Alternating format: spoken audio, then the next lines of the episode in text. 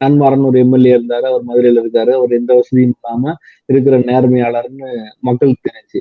அதுக்கு முன்னால நல்லகன் ஐயா மட்டும்தான் பேசியிருப்பாங்க. நல்லகன் ஐயாவை பேசுகிற பலருக்கு சங்கர் ஐயான்னு இருந்தாருன்னு தெரியாது. நன்மாரன் நன்மாறன் ஐயா கொண்டிருக்கிற நேரத்துல இன்னமும் பல வேட்பாளர்களை கம்யூனிஸ்டுகள் முன்னிறுத்துபவர்கள் எளிய மக்கள்.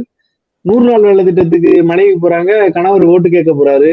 வேற எந்த விதமான வருமானமே இல்லை என்று எழுதி கொடுத்திருக்காரு. இப்படியான நேர்மையாளர்கள் நமக்கு அன்னைக்கே தெரியறதே இல்லை. ஏன்னா அவங்க தன்னை முன்னிலைப்படுத்தி ப்ரமோட் பண்ணிக்கிறது கிடையாது.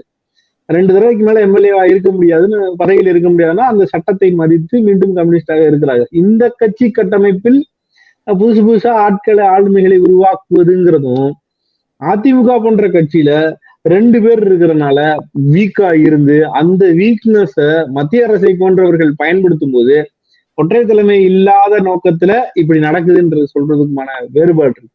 ஒருவேளை இவங்க ரெண்டு பேரும் பவர்ஃபுல்லாக இணக்கமாக இருந்து இப்ப கம்யூனிஸ்டுகள் சண்டையிடுவதை போல சண்டையிட்டார்கள் என்றால் அதாவது இந்த இந்த இந்த ஸ்ட்ரக்சர்ல சொல்றேன். அப்படி இருந்தா பரவாயில்ல. இவர்கள் ரெண்டு பேரும் மாத்தி மாத்தி சாமரம் வீசுவதை போன்ற மனநிலைக்கு நகர்ந்து அதன் மூலமாக மாநில உரிமை பலி கொடுக்கப்பட்டு ஆஹ், ராஜ்யசபால ஒரு மாதிரியான ஸ்டாண்டு லோக்சபால ஒரு மாதிரியான ஸ்டாண்டுன்ற இடத்துக்கு மாறி இதெல்லாம் நடக்கும்போதுதான் இந்த இரட்டை தலைமை மேல கேள்வி வருது.